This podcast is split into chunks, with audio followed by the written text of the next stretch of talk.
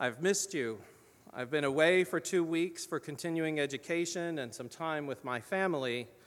And while some of us had a chance to catch up at Marley's for pub theology Wednesday night, dare I say, it is good to be home.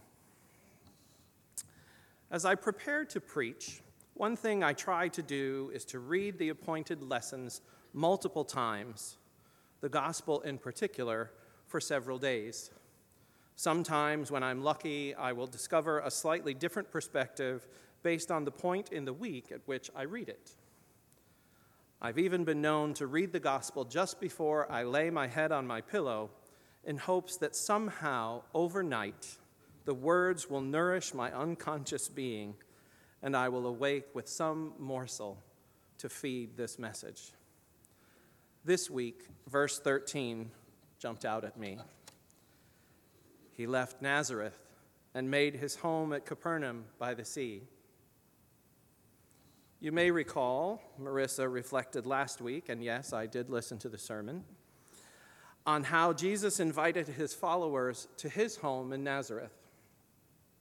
And I'm not sure I ever noticed that the idea of Jesus inviting his followers to his home. And now we arrive at a point in his prophecy fulfilling life when Jesus left the home of his childhood and made a home for himself in a different place.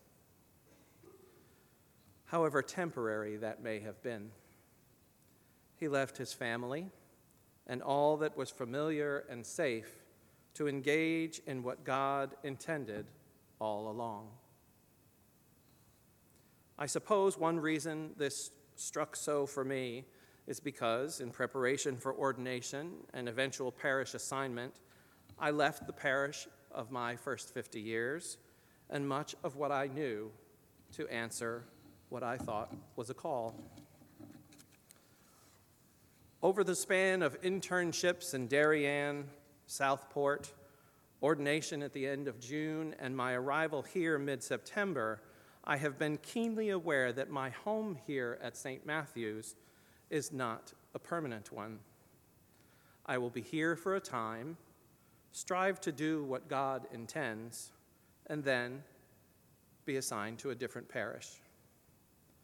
I don't hold the keys to the WEPCO campus, nor is there an office set aside for the deacon in this building.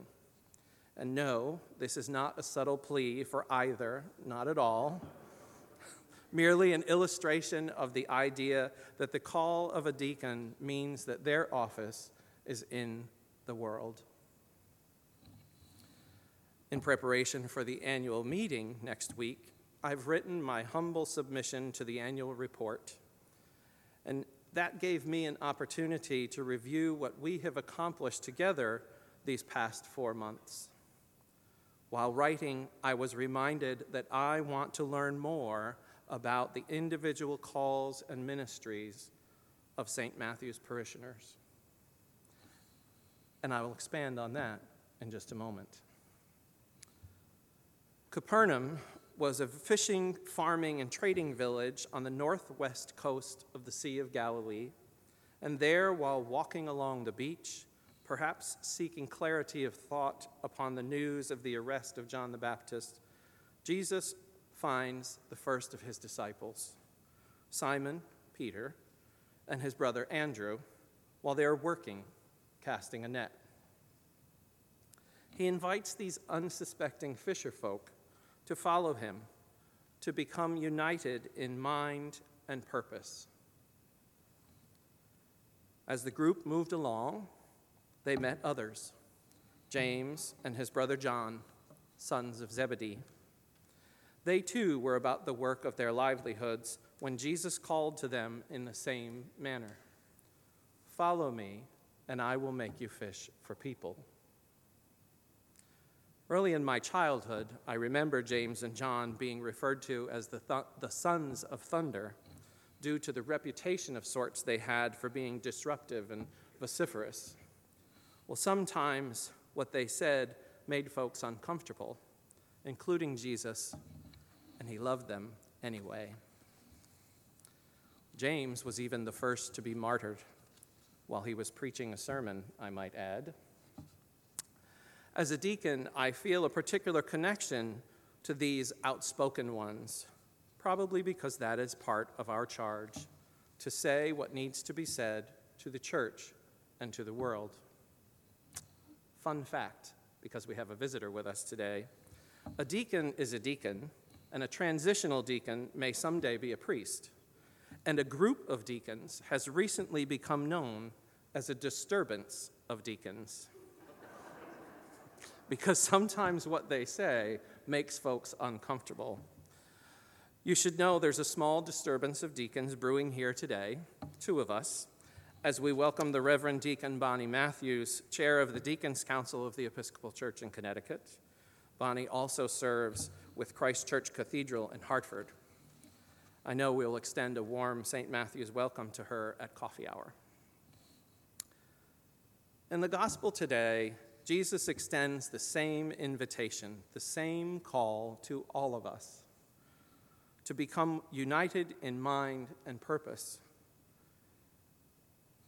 It is the call to leave the safety and security of the boat our collective and personal boats, and follow him into the world.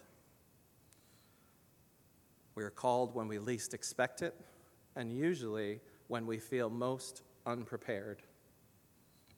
Follow me, and I will make you fish for people. Fish for people. I can honestly admit at times I do find this a daring proposition, proposition excuse me, seeking out and going where I don't know, seeking out people and going where I don't know. To be open enough to see people, especially those who others pass by without so much as a glance. Well, deacons have been known to find themselves ministering in unfamiliar places with folks that they at first don't know. At first, they don't know them. It is those very people deacons are charged with serving, and furthermore, deacons are charged with taking all of you, all of us, out into the world. Well, our time at the pub, and I promise you, those at my table, your secrets are safe with me. Our time at the pub allowed for some deep discussion on the topic of seeing God. And the inter- this interaction left me asking myself a few nagging questions over the past few days. Am I invested or even interested enough in seeking the face of God? We have a lot to do in our lives. Perhaps I meet a person at Laundry Love who needs more than laundry soap. Will I simply dismiss their desi- desire to engage and refer them to an agency to be helped the following day? Or let's say I'm on my way in for worship, or I'm on my way out to the third service at the village market. And Jesus shows up in the Webco courtyard in the form of someone begging for help. Will I invite the person in for worship? For a cup of coffee? Am I present enough to see the face of Jesus in that person at that moment? St. John Chrysostom is credited with saying, If we cannot find Christ in the beggar at the church door, we are not likely to find him in the chalice. Earlier, I mentioned a desire to hear more about our individual calls. And since not much is open in Wilton by the time I finish work during each weekday, I'm going to try something new or as our bishop would say, try something on. For months, for the months of February and March, I will hold office hours, what I'm calling deacon at the diner, on Tuesdays from 5 to 6:30 at Orem's, of course. My intention is to create some informal space to get to know one another and explore the needs of the larger community. I invite you to join me for a cup of tea and I look forward to hearing more about you, your ministries, your families, and how all of that intersects with the world. Jesus calls us to go into Wilton Center and the surrounding neighborhoods united in the same mind and the same purpose to seek the face of God in our neighbors. Again, we pray.